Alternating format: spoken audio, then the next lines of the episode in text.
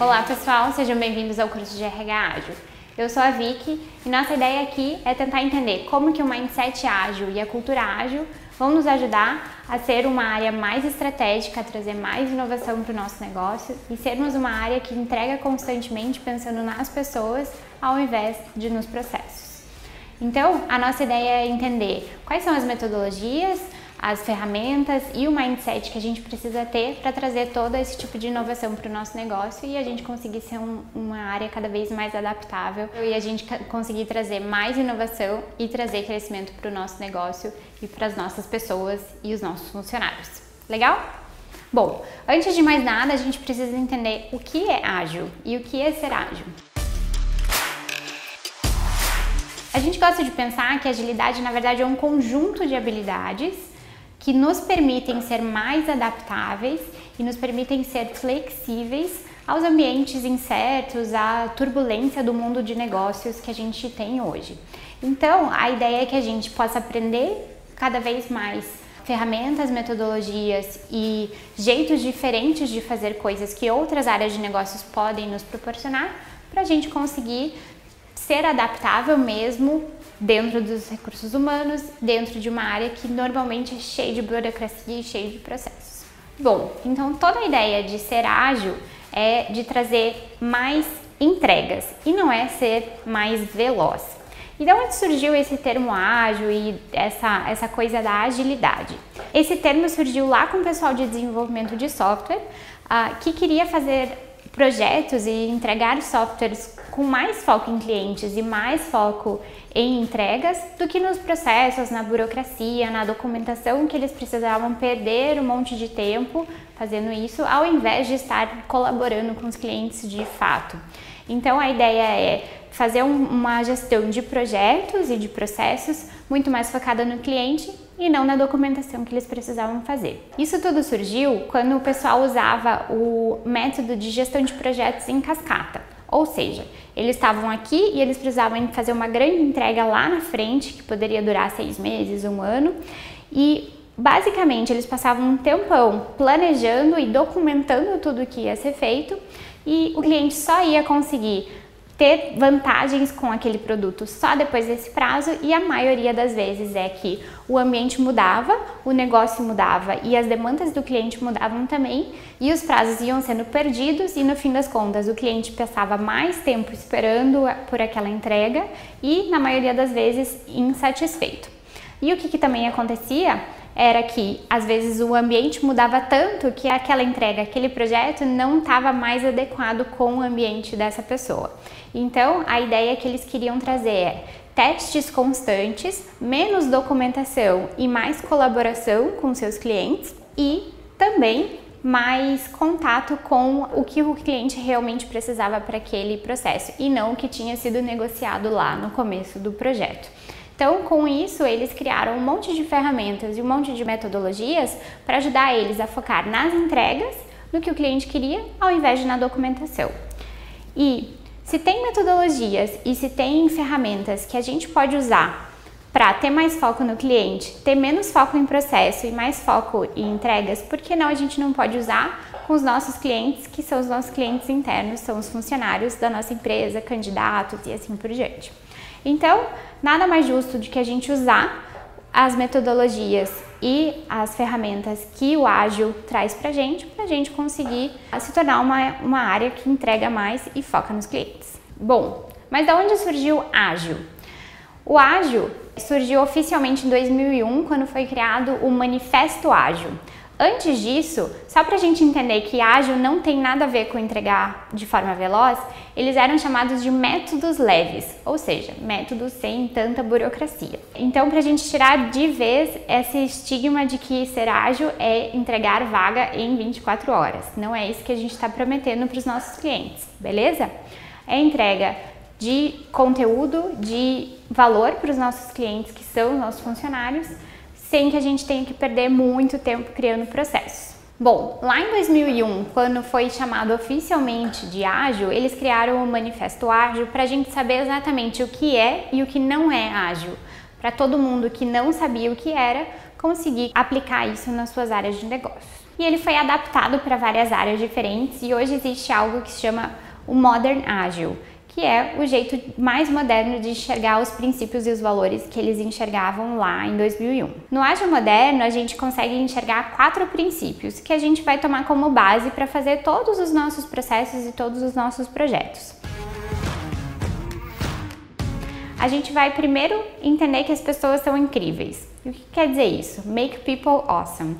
A gente começa a enxergar pessoas como pessoas realmente incríveis, que estão do nosso lado e que merecem ter uma excelente experiência, não importa pelo que elas estão passando. Então, se a gente está falando dos nossos clientes e que a gente quer torná-los incríveis, a gente vai, quer dar a melhor experiência para eles, desde o momento que eles têm contato com a nossa marca, até o momento de processo de recrutamento e seleção, até a experiência toda dele dentro da nossa empresa. Então a ideia é enxergar as pessoas como pessoas incríveis e tornar a experiência delas mais incríveis ainda. O segundo princípio que o ágil moderno traz para gente é faça da segurança um pré-requisito.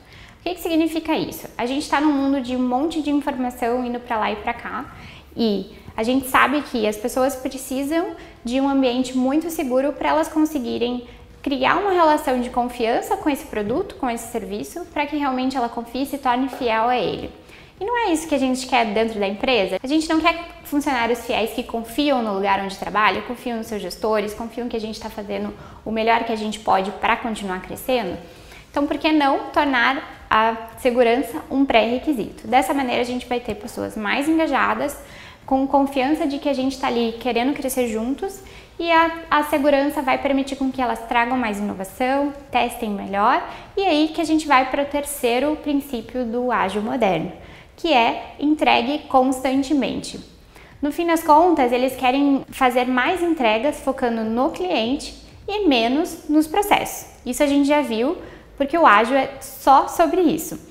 Mas a ideia é que esse princípio esteja tão claro na nossa cabeça que a gente não esqueça em nenhum momento de fazer as entregas constantes, ao invés de focar em processos e em outras coisas que não vão beneficiar nossos clientes, que são os funcionários. Fazer entregas constantes tem tudo a ver com o quarto princípio do ágil moderno, que é experimente e aprenda rapidamente. O que quer dizer isso? Quando a gente está num momento e num ambiente que nos permite testar coisas diferentes, a gente tende a errar, mas aprender também com esses erros e acertar também modelos diferentes que trazem mais melhorias e mais inovação para o nosso negócio. Então, a gente tendo um ambiente onde a gente ah, tem segurança para errar, a gente consegue testar mais, fazer mais entregas e as pessoas vão ser mais incríveis por conta disso. A gente viu então que o ágil tem alguns princípios e que a gente pode seguir eles para a gente fazer entregas constantes e nos tornarmos mais inovadores.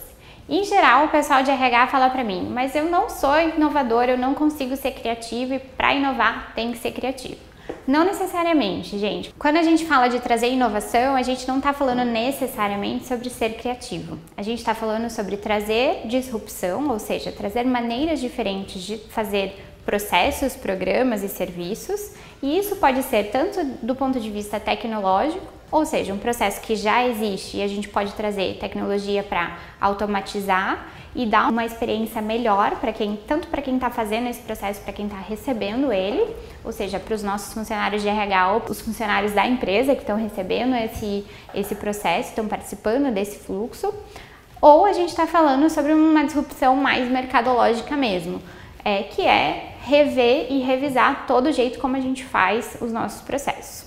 E para isso a gente pode contar com as metodologias e com as ferramentas e com conhecimentos de outros profissionais que vão nos ajudar a ter uma visão mais ampla do nosso processo e uma visão melhor sobre inovação e como a gente pode trazer essas disrupções para dentro da nossa área. Bom, então no fim das contas a gente está falando, claro, sobre processos, ferramentas e tudo o que o ágil traz para a gente nos ajudar a fazer essa mudança, mas ser ágil é mudar o pensamento, mudar o jeito como a gente faz as coisas. É, e é claro, a gente pode aplicar processos e ferramentas, mas eles são muito menos impactantes para a nossa organização e quando a gente passa a nível cultural, a gente consegue ver que o impacto é muito maior. Talvez seja um pouquinho menos visível do que aplicar os processos e as ferramentas, mas trazendo uma cultura de agilidade, a gente garante que todo mundo esteja pensando dessa maneira e entregando constantemente. Não só o RH, não só alguma área específica, como o desenvolvimento de software, mas a nossa organização como um todo. Para resumir, a gente quer trazer todos os processos, todas as ferramentas e toda a cultura para a gente começar a pensar em testar mais, errar, mas errar mais rápido, aprender e aprender rápido para melhorar todos os nossos processos, produtos e a experiência que os nossos usuários têm com a gente. Até então, a gente só falou sobre inovação, entregas constantes do ponto de vista do ágil em geral, certo? Mas a gente tem também adaptações do ágil para o RH. Como eu disse, cada área fez uma adaptação do manifesto ágil para suas próprias áreas. E aí o RH também ganhou uma missão com toda essa adaptação do ágil para o RH.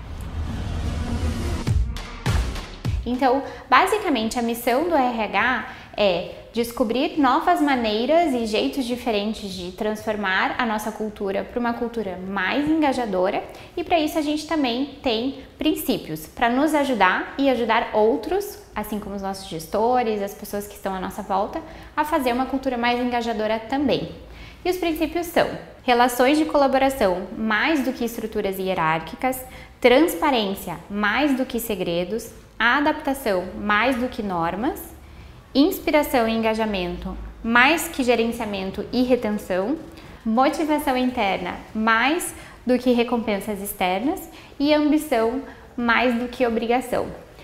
E é nesse ponto, ambição mais do que obrigação, é que normalmente a gente se pega um pouco. A gente gostaria de enxergar a ambição como a vontade das pessoas de chegar mais longe, seja ela para aprender alguma coisa nova, alcançar um desafio, alcançar um cargo, gerir pessoas e assim por diante. Ou seja, a gente vai se aproveitar dessa ambição, dessa vontade de chegar mais longe para aproveitar a motivação intrínseca dessa pessoa e criar uma cultura de propósito. E aí, tudo tem a ver com a nossa próxima aula, que é sobre cultura de propósito e como a gente engaja o propósito das pessoas com o propósito da nossa organização para a gente conseguir motivá-los a ir para o mesmo caminho e para onde a gente quer chegar como organização.